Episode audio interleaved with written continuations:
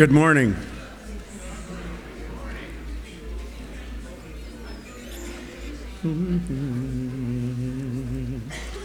Awake and sing the song.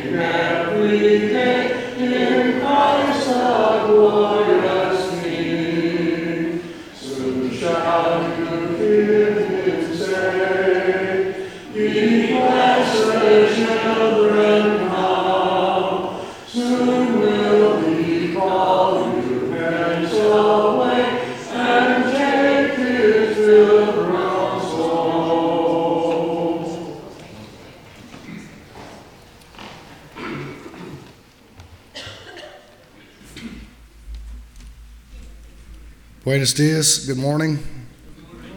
Welcome here to the North Brevard Church of Christ. Um, if, if, you're a visitor here, I'd like to stick around and uh, get to meet you a little bit. Um, if you're a regular here, you, I guess you already know how things are going here.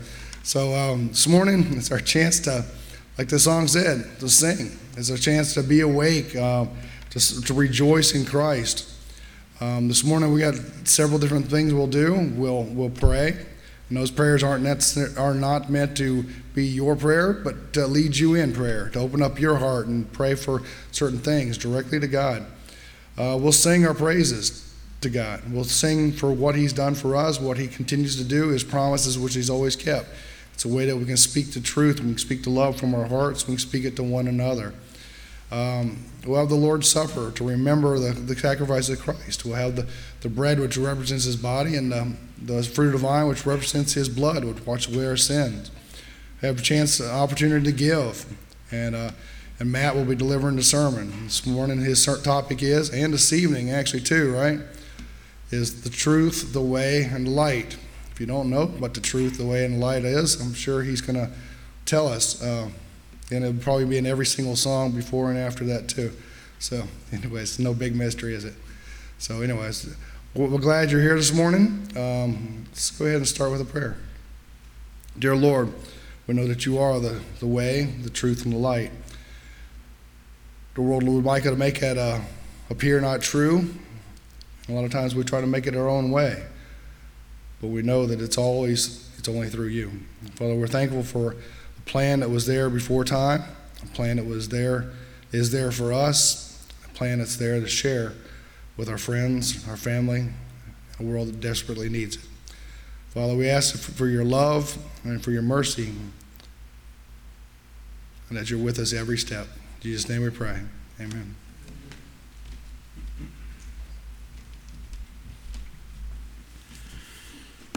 Number 91.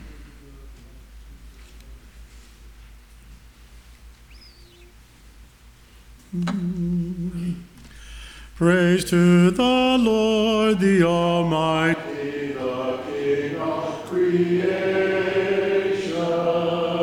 Oh, my soul, praise to the Lord.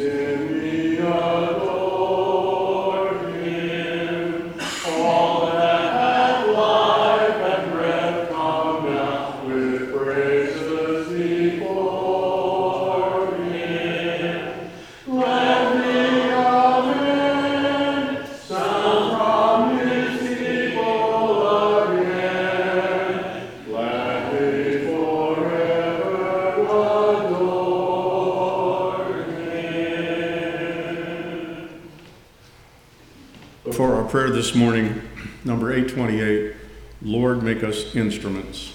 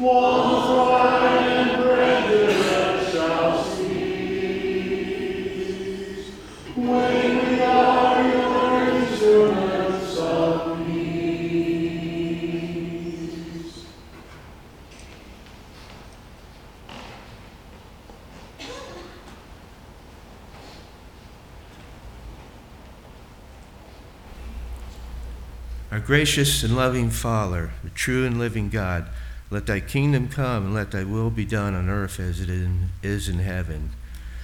And Father, help us to know that Jesus Christ is your Son. He entered time for us, even though he was treated badly. And also, you've given us free will, for we cannot say we didn't have a choice too. And all this, we know that one day we're going to be in paradise with you. In Jesus' name, amen.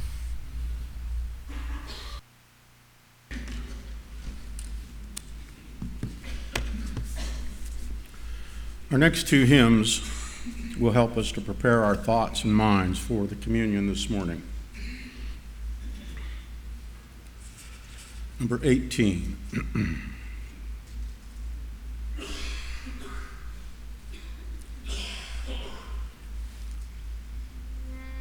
Hmm. Faithful love.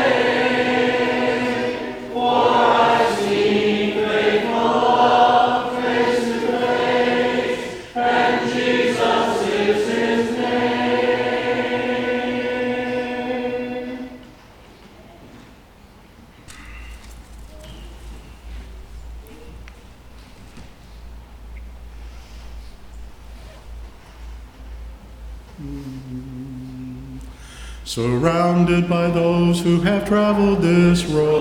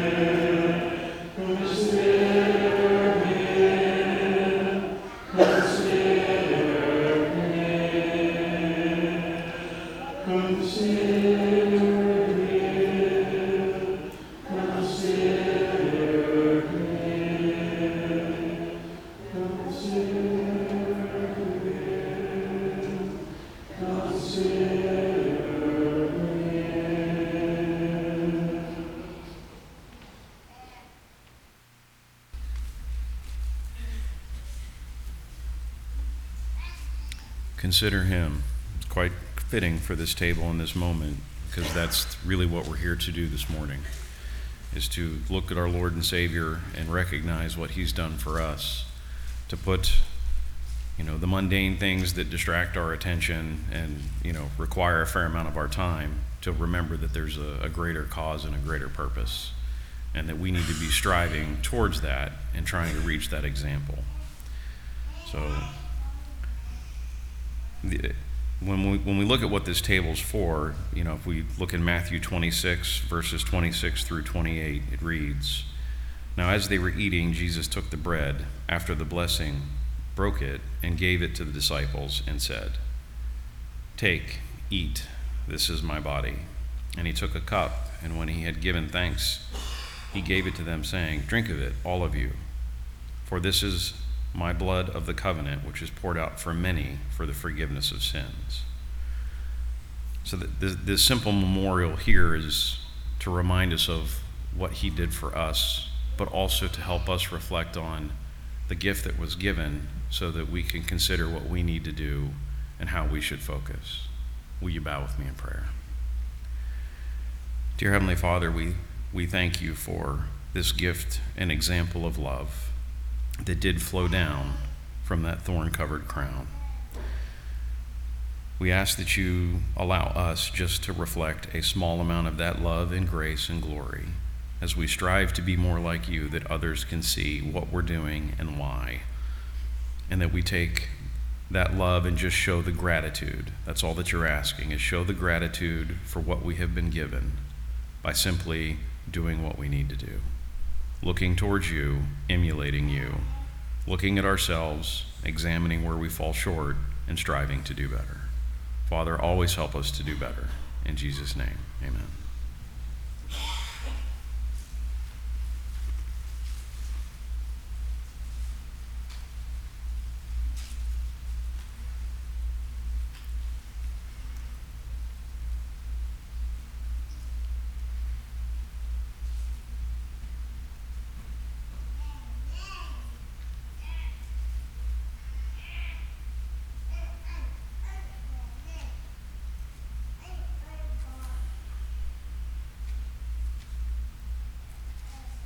Let us continue in prayer for the cup. Father, we approach your throne of grace and majesty again, grateful that your Son paid the price that we could not pay. In our weakness, he had strength, and he was able to be perfect where, where we are imperfect. Knowing we couldn't achieve this, he achieved it for us. As we go throughout our lives, let us remember what that gift really entails and help us use that gift and the grace extended to us to reach out to our fellow men and women in the area that may not be Christians to bring them home to you. In Jesus' name, amen.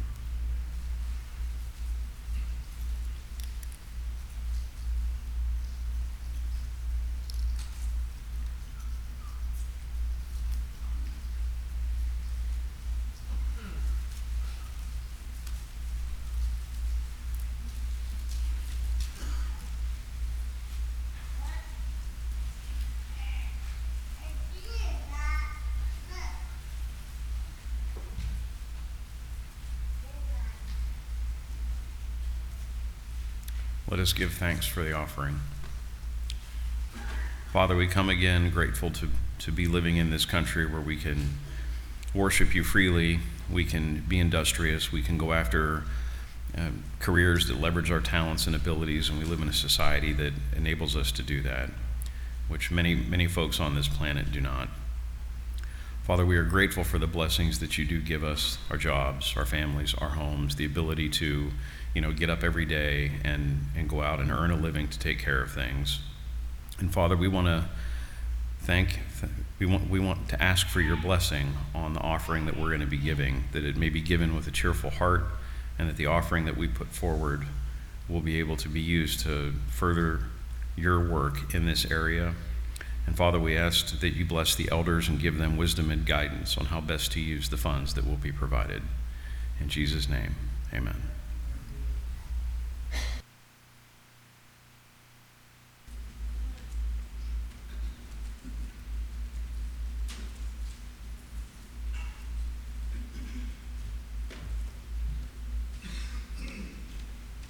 Good morning. Today's scripture reading is John 14, 4 through 6. And you know the way to where I am going. Thomas said to him, Lord, we do not know where you are going. How can we know the way? Jesus said to him, I am the way, and the truth, and the life. No one comes to the Father except through me.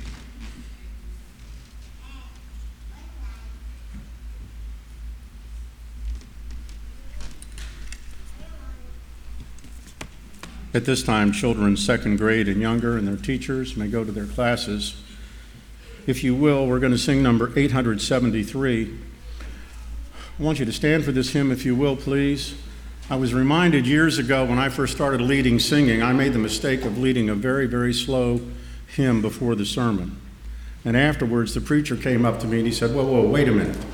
Your job before the sermon is to get everybody awake get their blood pumping, get them praising God, so that when I step up there, I see open eyes and they're paying attention to me. This hymn does that. So it's now up to you.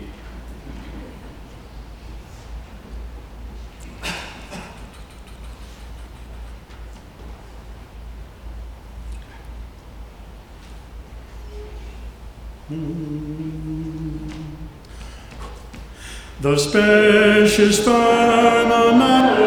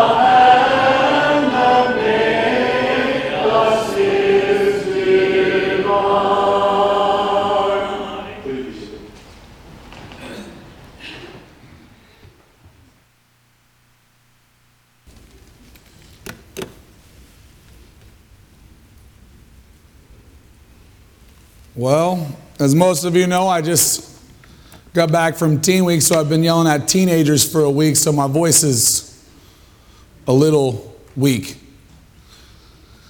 So if you hear me start cracking like um, a teenager, you know why. We had a great teen week. It was my um, last one as director. Um, it was a short one when it comes to the amount we had. We had right around 90, 90 campers total, but we had nine baptisms. So one out of every 10. That's right. It's very, very happy about that. One out of every 10. And, you know, I was thinking if we could just get one out of every 10 people that come and visit us baptized, we'd be doing something. We'd be doing something. Added to the body, we'd be doing something. That's kind of where we're going today. So this is my um, just based on the way the schedule's working out for July with, the, with my calendar and, and the church's calendar and, and, and everything coming together, this is my last opportunity to talk to you guys before the evangelism seminar. So I wanted to kind of give you my own spin, a little bit of my own spin on um, evangelism. And, if, and really, if you've been paying attention for the last several months, we've been talking a lot, maybe not just completely focused on, but a lot on evangelism. So I want to plug this as well before we get started. This is part A of a two part lesson. So I would love for you to come back tonight and hear the other part. We're going to get a lot more specific on the how. Today I want to talk to you this morning about the why. Tonight I want to talk to you about the how. How are we going to do it? What does it look like? How can you be most effective? Today I want to talk about the why though. Why is it so important to evangelize to your community? Why is it so important to evangelize um, to the ones you love? Why does it matter? Why isn't it just something we all can kind of figure out and come to on our own?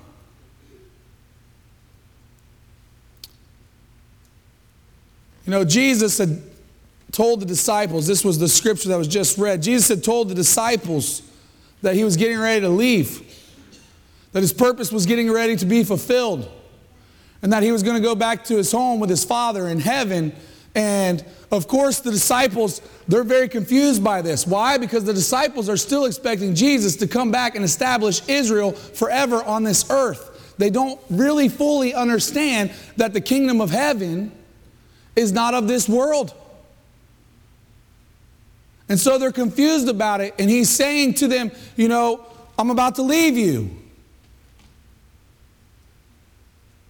And he says, And you know the way to where I'm going. And everybody remembers that Thomas is the one that says, You know, Jesus is dead. Unless I see him raised from the dead, I won't believe. But this is another moment where Thomas speaks up that most people don't really instantly think about.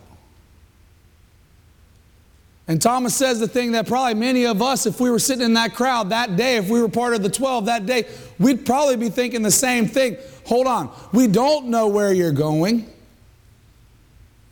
It's not like somebody's made a map that charts the course to heaven.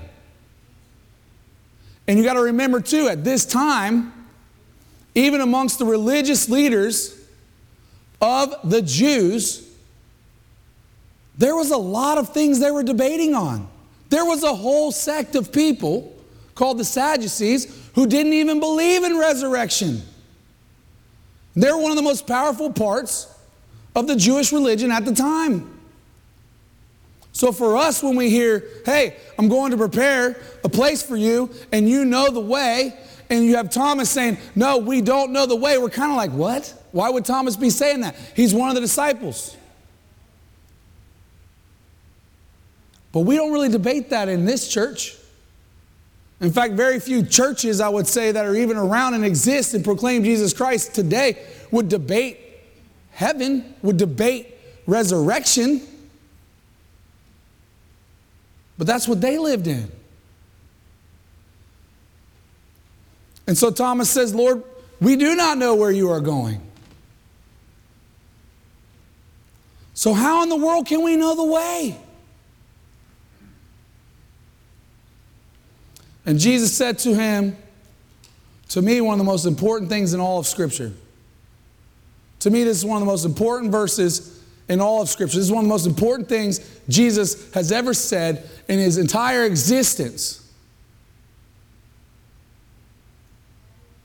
He said, I am the way, the truth, and the life. And no one comes to the Father except through me. Now, those of you who come regular, those of you who are members of this church, you know there's this scripture is quoted by me a lot because it has, in my opinion, the whole truth encompassed in it. It has the answer everyone is looking for in it. So that's kind of what we want to talk about today. I'm going to skip down here real quick.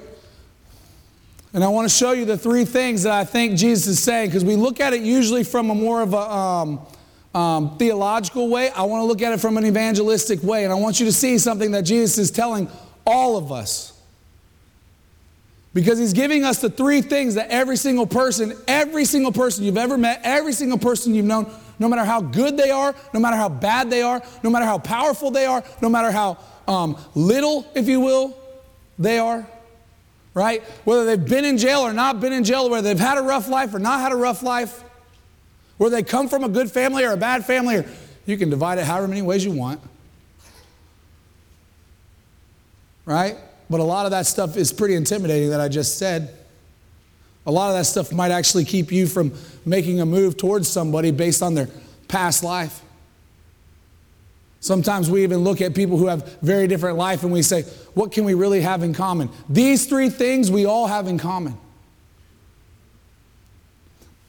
when Jesus, excuse me, when Jesus is describing himself and he's telling the world, the truth about himself, he says these three things. He says, I am the way, I am the truth, and I am the life. And that's what everybody's looking for. Everybody's looking for direction and purpose. Tell me one person you've ever met in your life that's not looking for direction or purpose. Tell me one person you've ever met in your life that when they feel like they're heading in the right direction or they feel like they're living a life that has purpose is not happy about their life. Everybody's looking for direction and purpose.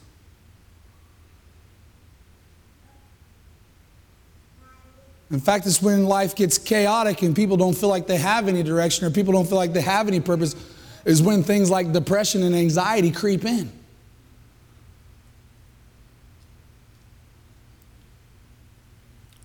What about the truth? Don't you think everybody's looking for the truth? Isn't that what causes the majority of division in this world? People's disagreement on what the truth is? Isn't that one of the things we have a hard time really coming to a consensus about? Everybody's looking for it. Everybody would love to know it. If you could know all truth right now, wouldn't you want to do that? If it was like a, um, um, three week course that you would have to go and attend every single day for the entire day, but at the end of it, you would know all the truth of the universe. Who's not sitting through that class? Some of you are thinking it probably depends on how exciting the teacher is.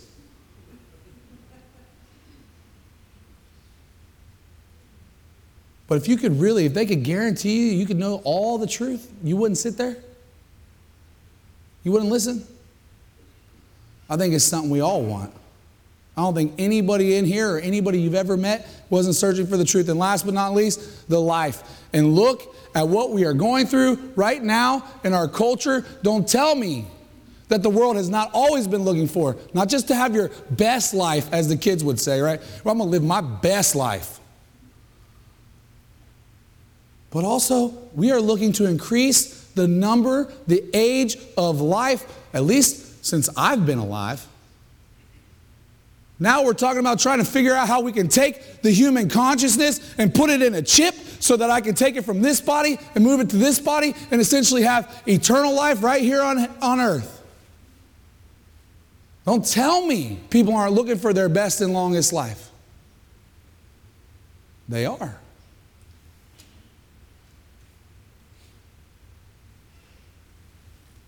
These are the three things Jesus brings up. He says, Everything you're looking for, it's found right here. It's quite a bold statement. Now let's get into it. Let me go back. Hold on. Whoa, what was that? Oh. Don't you love when the formatting just goes crazy? so, everybody, let's start with direction and purpose, right? Now, here's some scriptures I want you to think about. Matthew 7, 13 and 14 kind of gets overlooked at times, but it's and, it, and, it come, and you can come up with a couple different interpretations of what this means. But let's just read it real quick. Enter by the narrow gate, for the gate is wide, and the way is easy that leads to destruction. And those who enter by it are many, for the gate is narrow and the way is hard that leads to life, and those who find it are few. Now, there's two ways to interpret this, and this is very important. One, there's one reality that's right there in your face that Jesus says. He says you got a wide gate that leads to destruction, you got a narrow gate that leads to life. And many will go through which gate? The wide gate. And few will go through the narrow gate. Why? Because it's harder. That part's the easy one, right? It's right there, it's spelled out for you. But why is it harder? What makes it so difficult? Well, one, the majority of the current in this world, right, is going to be going in the direction of their own way. They're going to be doing what they want to do. They're going to be living how they want to live. They're going to be making decisions based on how they feel in the moment that day. And that's the normal current of mankind. That is the normal current of humans. Do what you want, do as you please, do whatever makes you feel good. What do you think's right today? It's okay if you change your mind tomorrow. That's the normal current.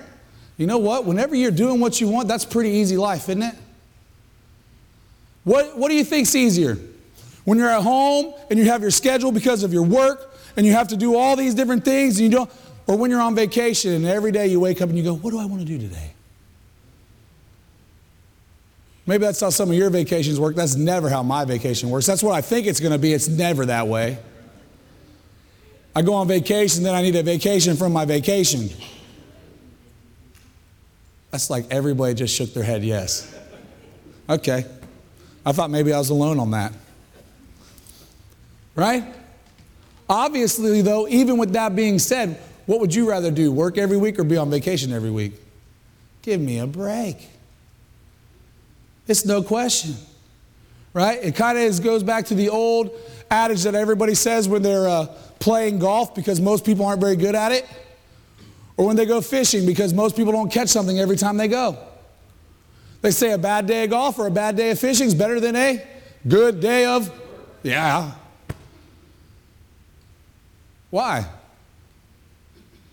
Because it's easier. Because there's less stress. You're doing what you want. You might not be getting the exact results you want, but you're doing what you want. So that's the first part of the interpretation. Second part really narrows in. There are many ways to destruction. You can find that way to destruction in many different avenues. But there is only one way. There is only one way to heaven and eternal life. There are many ways of destruction. You know, Satan, he doesn't care which way you pick either. Fool yourself, great. Worship a false God, great. Pretend there's no God and we all just got here magically by chance, great.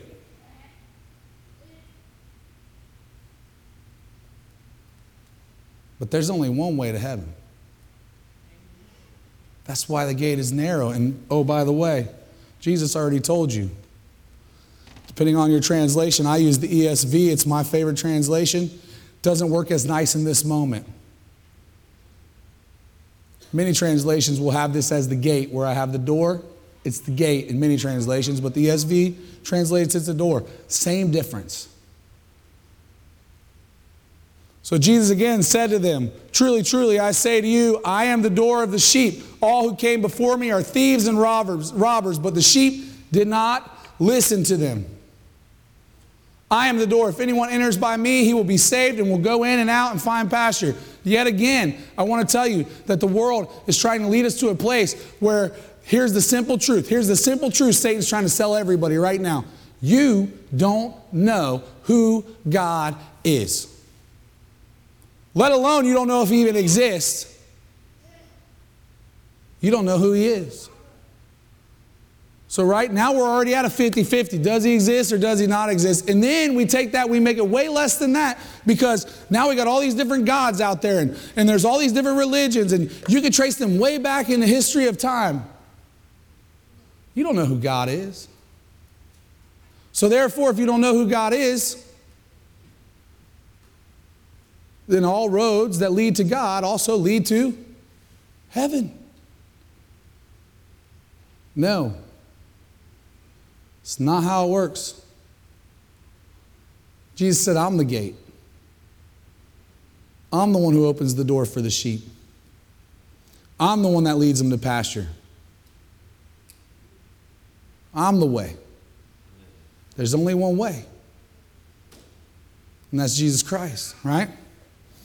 He also reminds you, and this is a very important thing in verse 8, that all that other stuff, it's been around for a long time, but it's always been thieves and robbers. You know why?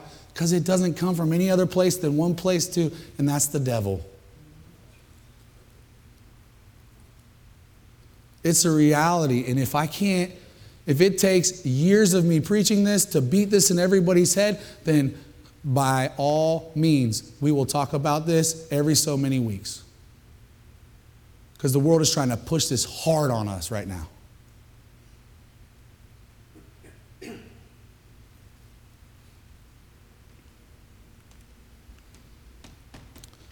Which I want to give you this warning. This is written by Solomon, wisest man to ever live. Now, he lost his way a little bit too. He fell in love with his own wisdom, he fell in love with the wisdom of the world and lost his way a little bit on the wisdom that God, of God. But that doesn't mean he all of a sudden became dumb. No, he's brilliant. He's one of the best, most brilliant people that ever wrote anything in the Bible.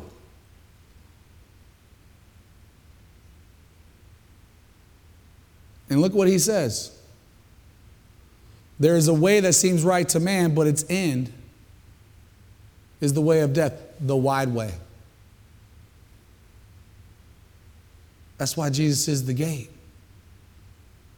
Because unless you come to Him, you can never find the right way. Because your way, your way, every single one of us before Jesus, every single person ever created before Jesus, left to their own inhibitions, left to their own decisions, left to their own choices, left to their own heart and their own mind, not being transformed, but being conformed to the world, every single one of us. This is the way. It would seem right. It'd make a lot of sense. But it leads to destruction. Remember this. We've been talking a lot about how there's always scripture in the Bible we wrestle with and we wonder, God, why did you make it? Why does it say this? Why couldn't it be this? Why? Because there's a way that seems right to man that leads to destruction. If there's not parts of scripture that you can look at and you don't and you don't think, man, this is really difficult, or, or God, I really don't understand why it's like this, then you're not reading enough of the Bible. Because there's a way that seems right to man, but it leads to destruction. Don't ever forget that. The world tries to teach you that you got everything you need right here. There's nothing else you need. Nope. Wrong. You don't have everything you need right here. You got everything you need right here once you have Jesus. Number two, everybody's looking for the truth. Everybody's looking for something real. And you know what? That's something that the younger generations, they say more and more, more and more. But I feel like that's every generation, isn't it? We're all looking for what's real. And in a world where people are starting to wake up and realize that you can't just take everything at face value, that there is money that manipulates, that there is power that manipulates, that there is the fallen world.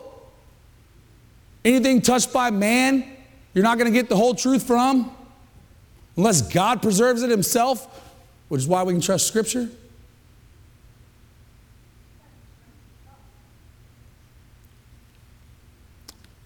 Makes people want what's real and fulfilling even more.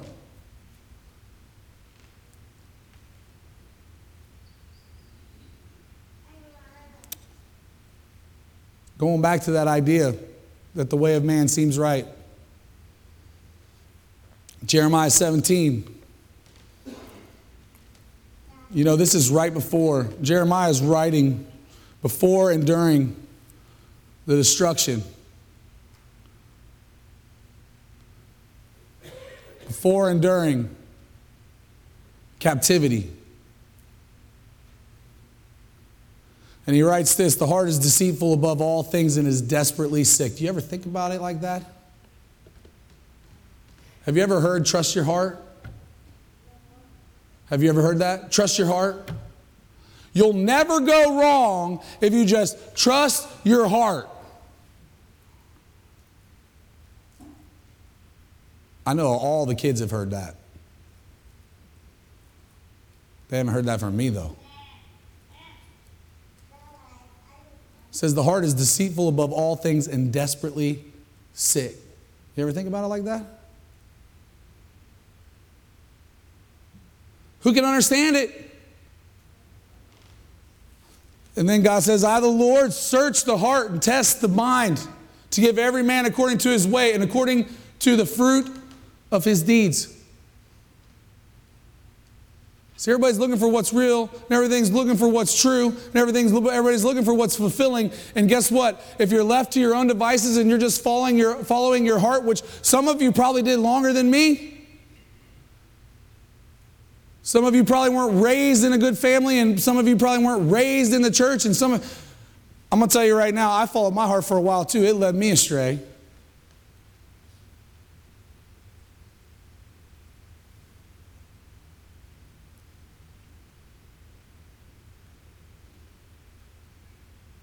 Lord searches the heart and tests the mind.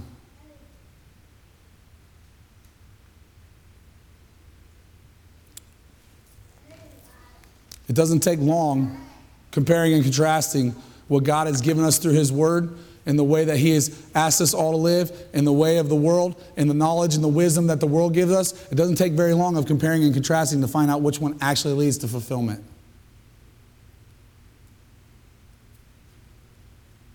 I mean, think about it. You sit there and you follow the ways of the world when you're young. You're following the ways of the world. You're doing everything you can to impress, to gain popularity, to gain recognition, to gain power, whatever it is.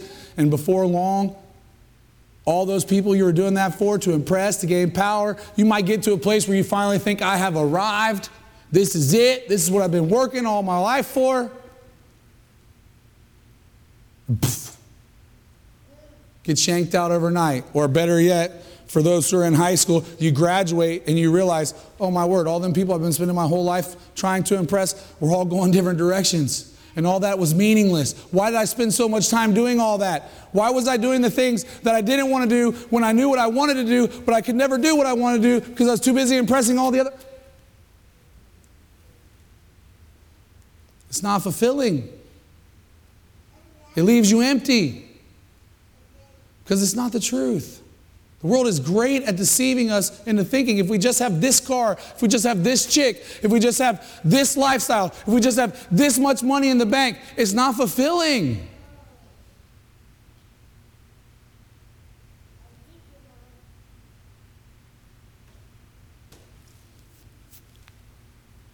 It's not fulfilling. It's a trick. And you know what's sad is some people chase that and they live in that rat race for so long practically killing themselves to try to get to that destination. And over and over, from generation to generation, through all of mankind, you can find men and women who have written this over and over. Not just Solomon, but they've got to that destination, and when they get there, what happens? It wasn't what they thought it was going to be. You ever heard the old saying, the grass isn't always greener? That's what that's about.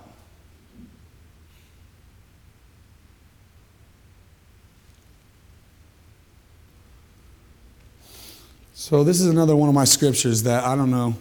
I think it's because I'm a fisherman. I've spent a lot of time on a boat. But I want to look at it from a different way than I know I've ever preached it before. But I, I just, just to paint the picture again, real quick, you've got this storm, you've got all these seasoned fishermen on the boat, all these people who've been on boats all their lives. They know the lakes, they know the waters they're in. I think that was part of the plan of God, right? So Jesus could essentially be sleeping in the boat, trusting that the one guy who's been driving that boat on that body of water for many times in his life can get him from point A to point B and he can actually rest. Because don't forget, Jesus said many times, foxes have holes and birds have nests, but the Son of Man has no place to rest his head. He was weary. Everywhere he went, people were swarming him. He could, he, it was probably hard for him to ever even get a breath. Imagine, he had 12 disciples that went with him everywhere he went. You don't think they were trying to eat up his knowledge every single day? So they're seasoned veterans. They know the water. And they come across upon this great wind. And I don't know if you know this or not, but in the Atlantic, it takes a really great wind to get really scary waves. You know why? Because in big bodies of water, in giant bodies of water, as the wind starts to push across, the waves separate. And what you get is big rollers, right? So your boat can go over a big wave and then it has time to go down the other side and it's got time to rest in the valley before it goes over the next wave. That's what you experience in the Atlantic. In the Gulf, more people die in the Gulf than usually in the Atlantic. Because when a wind picks up on a smaller body of water, the water gets choppier. So the waves can be the same size, but the rest in between is less. So what ends up happening is you have to get your boat up on keel and you have to just kind of let it pound, pound, pound through the waves and just pray. I've been out in the Gulf. I've seen scary storms in the Gulf. Very different than the Atlantic. Been in scary storms there too, though. These men, they're past that moment. The boat's taking on water. In their mind, their truth, we're going to die. We're going to drown. This is it. And so, what do they do? They get upset. And what do they do? They go find Jesus. By the way, Jesus is asleep. He's in the back of the boat where it's calmer. And he's asleep. And they wake him up and they say, essentially, God, don't you care? They say teacher, but essentially, God, don't you care? We're all about to die. Don't you care? And Jesus gets up, and we know he calms the storm. And everything goes from crazy and chaotic to glass, calm, beautiful, peaceful. And in this moment, the disciples freak out. It actually says that they're a little bit afraid of him. Now, they've seen a lot of miracles, but clearly, up to this point, they've never seen him just shut down nature in a way that everybody knows is impossible unless you're God. And that's what happens. And they say, Who is this? That even nature, that even the storms and the winds will listen to him. Who is this? You know who he is? He's the truth. He's the truth. You see, the truth is not a concept. The truth is not something you come up with and changes day to day. The truth is Jesus Christ. Don't ever forget that. The world tries to tell you there's all these different ways to find the truth and all these different people you can trust to tell you the truth. The only person you can ever trust to fully tell you the truth and never lie to you is Jesus Christ. That's it. There's not a person in this room that hasn't been lied to by the people who love them the most. I hope that doesn't break anybody's um, world, shatter anybody's reality.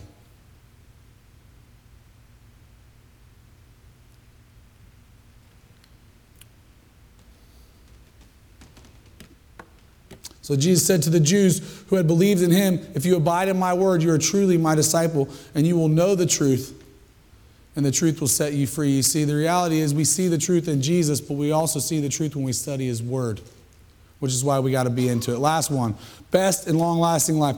I just got two quick scriptures for you, real quick. John 10 10. The thief comes only to steal and kill and destroy. I came that they may have life and have it abundantly. You see, the world is following the deception of the devil. And what does the devil do? He's the thief, and he's come to kill and steal and destroy. So, all those ways that lead to the road to destruction, that's what you experience along the way. You experience death. You experience things being stolen from you. And ultimately, you can even experience your life falling apart around you.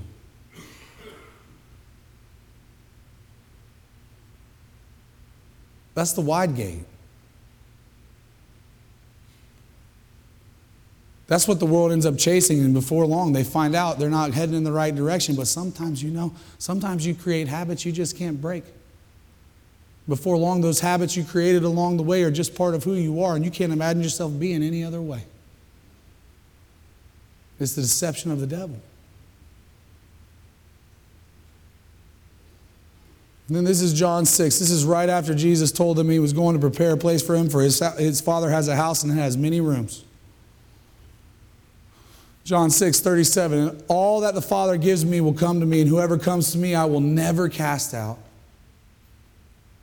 For I have come down from heaven not to do my own will, but the will of him who sent me.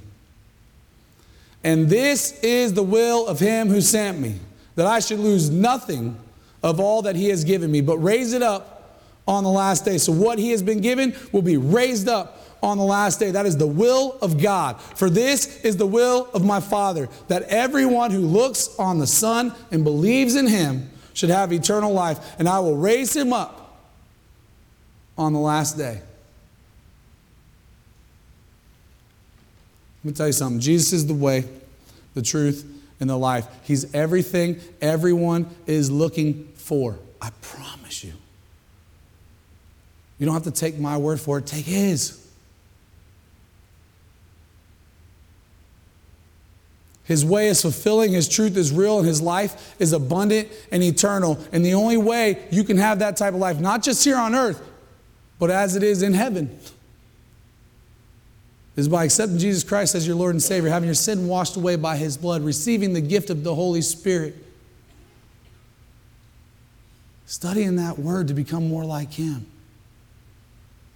Never giving up, no matter how, how difficult the journey becomes, because the way to life is hard. You know who gets there? The ones who keep putting one foot in front of the other.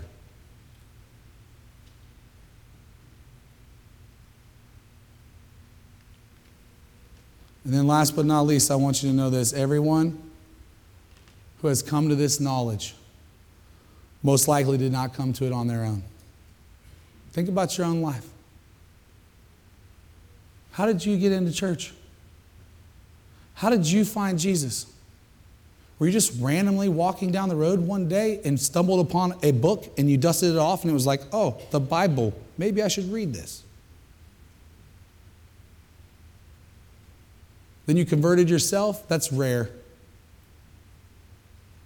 I can't even find really any, any, any case of that in Scripture where somebody just converted themselves. See, almost everybody, if not everybody in here, I'd probably say probably everybody in here, was talked to about somebody that they cared about, that they loved, somebody who had a relationship with them, that they knew loved them, that had the best for them. And they could see in that life something they wanted. And when they said, What is it that makes you like that? How can I become like that? That answer was Jesus Christ. If we don't tell them, who will? If we don't share it, who will? The world's certainly not going to. It's our responsibility. You know what I find over and over? People doubting the fact that God's word and their love can change someone else. You have all the power you've ever needed. God has given you everything to do His will. Tonight, if you come back, we're going to talk about how to be effective in that. I pray you do. If not, maybe you'll catch it on the stream. But the reality is are you following the way? Are you living in the truth? And are you having that life that's more abundant, not just in heaven, but here on earth? Where are you at today? Have you accepted Jesus Christ as your Lord and Savior? Or are you ready to be baptized? Speaking of which, speaking of which, I know I'm over time, but I do want to announce that three of the nine baptisms were people from our church. Mark is not here today because he wasn't allowed to be here today. He'd been gone from his family for a week. They wanted him home today. But Jeremiah and Benjamin are here. Go ahead and stand up real quick. Jeremiah and Benjamin are here.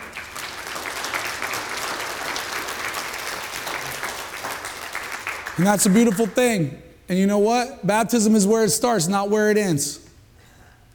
Because the journey really begins after baptism. Have you accepted Jesus as your Lord and Savior? Have you been washed in His blood? For those of us who have, are we living the way, the truth, and the life? If there's any reason to respond to the invitation, you come as together we stand and sing.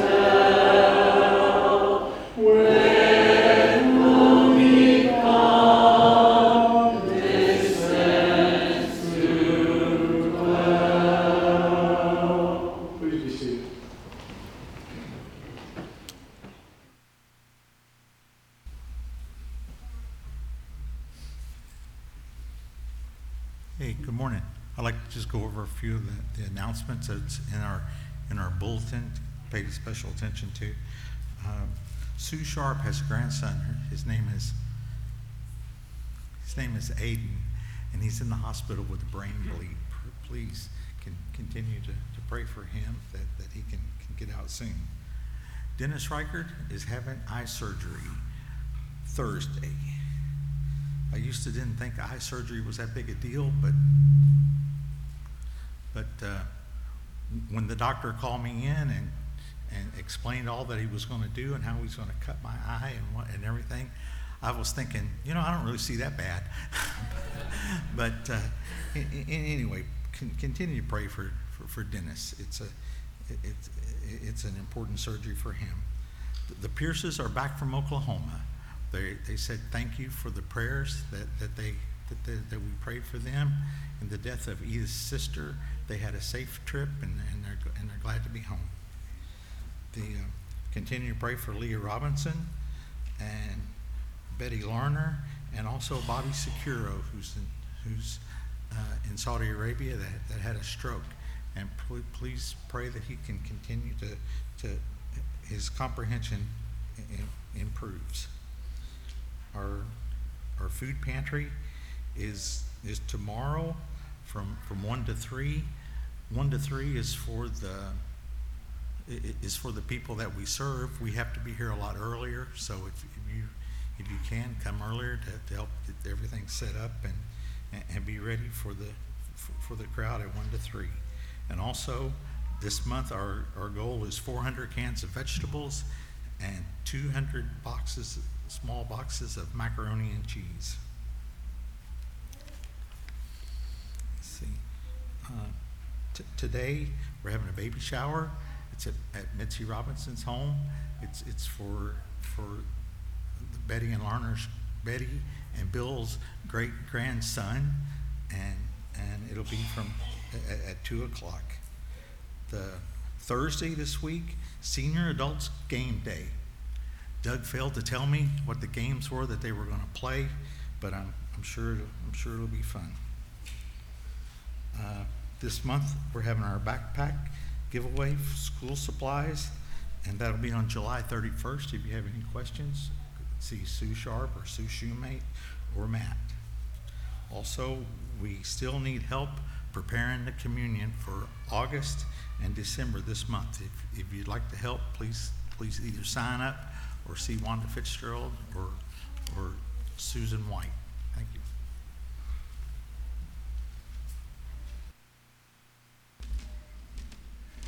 Will you stand, please, for our closing hymn and for the closing prayer?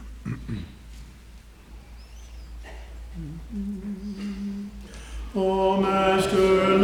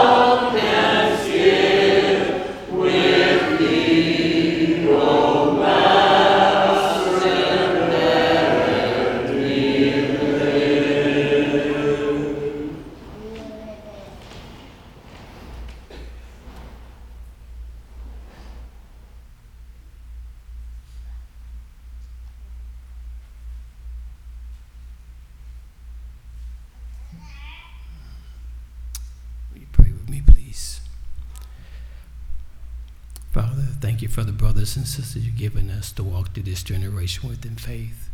Thank you for the power of the learning to love each other, to cost to ourselves. We offer ourselves to you in the name of your Son, Jesus. Thank you for the privilege it is to learn from you all that we need to live a life of love and to encourage each other to look to you. This is our prayer in Jesus' name.